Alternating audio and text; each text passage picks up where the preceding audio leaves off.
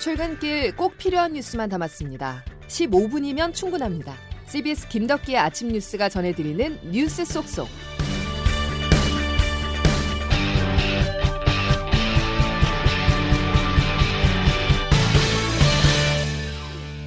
여러분 안녕하십니까? 12월 20일 김덕기 아침 뉴스입니다.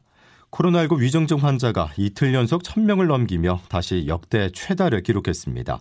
앞서 정부는 일반 환자 치료까지 문제가 생길 수 있다고 언급한 부분이 위중증 1000명대 환자였는데요. 이제 일반 응급 환자 치료에도 빨간불이 켜진 겁니다. 첫 소식 정석호 기자입니다. 국내 코로나19 위중증 환자가 1025명까지 치솟으며 역대 최다치로 집계됐습니다. 방역당국은 코로나19 중환자가 1000명을 넘을 경우 일반 중환자의 진료에도 영향을 미칠 수 있다고 우려하고 있습니다. 중앙사고수습본부 박향 방역총괄 반장입니다. 1000명 이상이 된다라고 하면 그 중환자 병상을 이제 더 확보를 해야 되는 상황이기 때문에 다른 그 일반 진료에도 영향을 미칠 수가 있는 상황입니다. 현재 각 병원별로 중환자실의 40에서 50%는 코로나19 중환자에게 할애하고 있는데 이 비율을 올려야 하는 상황입니다. 방역당국은 최대한 병상을 확보하고 있다는 입장이지만 현재 상태가 지속된다면 의료 체계가 붕괴할 수 있다고 보고 있습니다. 이런 가운데 국내에서 코로나19 백신을 3차 접종까지 맞은 이후 오미크론에 감염된 환자가 처음으로 4명 확인됐습니다. 이들은 3차 접종을 맞았고 현재 모두 경증인 상태입니다. 2차 접종 후 확진된 76명까지 합치면 돌파 감염된 환자는 모두 80명에 달합니다. 일각에선 3차 접종이 오미크론에 대해 예방 효과가 떨어진다는 연구가 나온 가운데 정부는 여전히 효과가 뛰어나다며 선제적 대응을 위해 3차 접종을 꼭 받아달라고 당부했습니다. CBS 뉴스 정석호입니다. 맞벌이를 하는 학부모들에게 마음이 무거운 한 주가 시작됐습니다. 오늘부터 초중고교의 전면 등교가 중단돼 점심은 잘 챙겨 먹을지 기말고사 준비에 차질은 없을지 걱정이 한두 가지가 아닌데요. 방학을 앞두고 원격 수업이 병행되는 학교 상황을 황명문 기자가 취재했습니다. 심각한 코로나19 확산세에 정부의 방역 조치가 강화되면서 학교도 전면 등교를 한 달 만에 잠시 중단합니다. 오늘부터는 수도권 모든 초중고등학교와 비수도권의 과대 과밀 학교가 등교 수업을 축소하고 겨울방학 전까지 다시 원격 수업을 병행하게 됩니다. 서울과 인천 지역은 초등학교 등교를 더 제한해 1, 2학년은 매일 등교하지만 3, 6학년은 두 개 학년만 등교하도록 했습니다. 중고등학교는 3분의 2까지 등교 수업을 진행하고 유치원과 소규모 학교는 전면 등교를 유지합니다. 경남 일부 학교의 경우는 당초보다 일주일 앞당겨 조기 방학에 들어갔습니다. 함영기 교육부 교육과정정책관입니다. 학교 밀집도 3분의 2 수준 조정이라고 하는 것은 저희가 기준치로 제시를 해드린 것이고 학교나 지역의 특수성을 감안해서 탄력적인 조정이 가능하다는 것을 안내를 한 상황이기 때문에 또 이번 주에는 학생 백신 접종률을 높이기 위한 학교로 찾아가는 접종도 본격 진행됩니다. 희망 학생이 아직 미접종 청소년 가운데 6.9% 수준이지만 지역 상황에 따라 접종 시기가 연장될 것으로 보입니다. 반발이 큰 청소년 방역 폐쇄에 대해서는 이번 주 의견 수렴을 거쳐 연말쯤 개선안이 발표될 계획입니다. CBS 뉴스 황명문입니다. 나라 밖 분위기도 어렵긴 마찬가지입니다. 연말을 앞두고 유럽 주요국들이 새 변이인 오미크론에 대응하기 위해서 빗장을 걸어 잠그고 있는데요.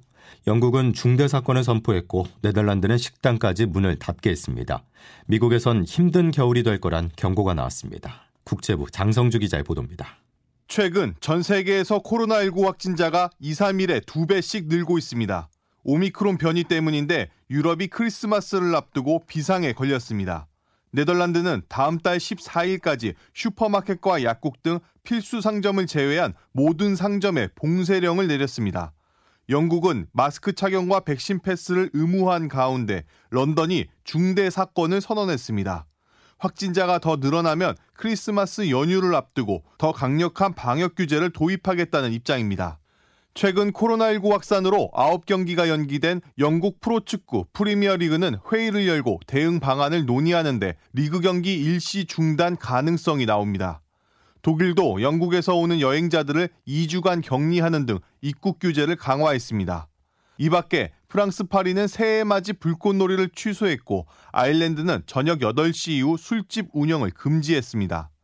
한편 미국 전염병 최고 전문가인 앤서니 파우치 국립 알레르기 전염병 연구소 소장은 오미크론의 전염력에 의심의 여지가 없다면서 앞으로 힘든 몇 달이 될 수 있기 때문에 백신과 부스터샷 접종을 촉구했습니다. CBS 뉴스 장성주입니다.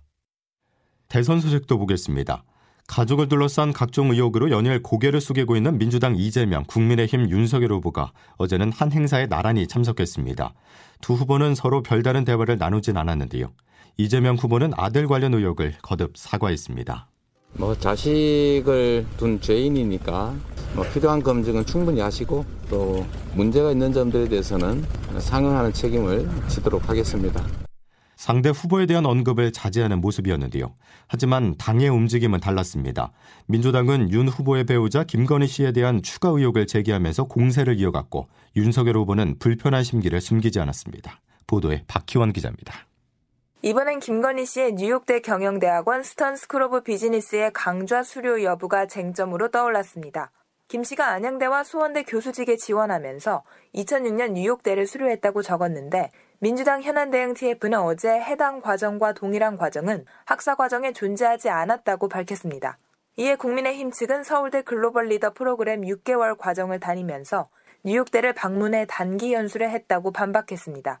국민의힘 윤석열 후보도 직접 나서 민주당의 주장이 사실과 다르다고 했습니다. 제 처에 미흡한 부분에 대해서 국민의 비판을 겸허하게 받아들이고 사과를 올렸습니다마는 또 민주당 주장이 사실과 다른 그런 가짜도 많지 않습니까? 하지만 민주당은 해당 경력이 사실이더라도 뉴욕대 단기 연수 경험을 교수 지원서에 학위처럼 기재한 게 윤석열 후보의 공정과 상식이냐며 공세를 늦추지 않았습니다. 또한 김 씨의 뉴욕대 관련 이력이 허위일 경우 사문서 위조 등의 혐의를 적용할 수 있다고 주장했습니다. 반면 국민의힘 선대위 법률지원단은 민주당 선대위를 고발할 계획이라고 맞대응하는 등 김 씨를 둘러싼 여야의 진흙탕 싸움은 당분간 계속될 것으로 보입니다. CBS 뉴스 박희원입니다. 정부와 민주당이 부동산 공시가격 제도를 개선하기 위해서 오늘 만납니다. 공시지가는 재산세를 비롯해서 건강보험료 등 각종 세금과 연계돼 있어서 국민 입장에서는 세 부담이 완화될 것인지가 관심입니다. 김승모 기자의 보도입니다. 정부와 더불어민주당은 오늘 국회에서 부동산 공시가격 관련 제도 개선 협의에 나섭니다. 부동산 가격이 급등하고 공시가격 현실화가 겹치면서 1가구 1주택자까지 보유세 부담이 커질 것이라는 우려에 대한 논의입니다. 우선 내년도 재산세는 올해 공시가격에 맞춰 부과할 가능성이 큽니다. 현재 부동산 공시가격을 시장 가격에 맞춰 조정하면서도 충격을 완화하겠다는 취지입니다. 또 재산세 동결에 맞춰 공시가격 현실화율 목표를 1년 정도 늦추는 방안도 거론되고 있습니다. 내년 3월 이뤄질 공동주택 공시가격 발표 전에 공시가를 시세 대비 90%로 올리는 일정을 기존 2030년에서 2031년으로 조정하는 내용입니다. 앞서 이재명 민주당 대통령 후보는 공시가를 전면 재검토하고 재산세나 건강보험료는 올해 수준으로 유지하도록 대책을 마련해달라고 요청한 바 있습니다. 정부와 민주당의 오늘 논의도 이런 요청을 구체화한 것으로 보입니다. 다만 정부가 과세 정책 메시지 혼선 등을 우려해 최종적으로 수용할지는 여전히 변수입니다. CBS 뉴스 김승모입니다.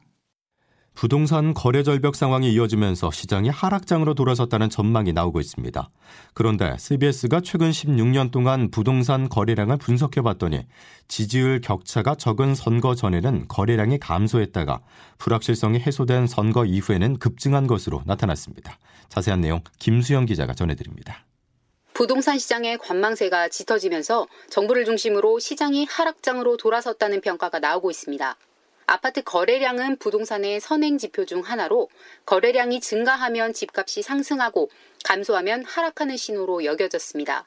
그런데 CBS가 관련 통계 수집을 시작했던 2006년부터 올해까지 전국 아파트 거래량을 전수조사해 봤더니 승패를 예상할 수 없는 박빙 선거를 앞두고는 거래량이 감소했다가 선거 결과가 나온 뒤 증가하고 있는 것으로 나타났습니다. 수도권에서 초접전 양상을 보였던 지난해 총선을 전후로도 거래량이 8만 3천 건까지 떨어졌다가 선거가 끝난 뒤 17만 건까지 치솟았습니다.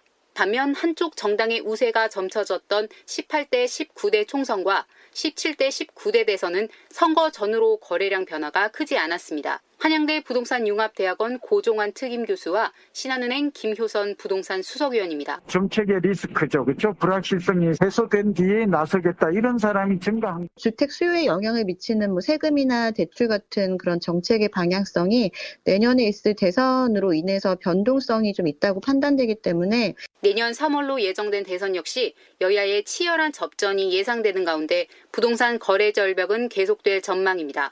CBS 뉴스 김수영입니다. 이런 가운데 서울 매매 시장에서 아파트를 팔려는 사람의 비중이 2년 6개월 만에 최고치를 찍었습니다. KB 부동산에 따르면 사자 심리를 나타내는 12월 서울 아파트 매매 수급 지수는 51.8로 2019년 6월 둘째 주 이후 가장 낮게 나타났습니다.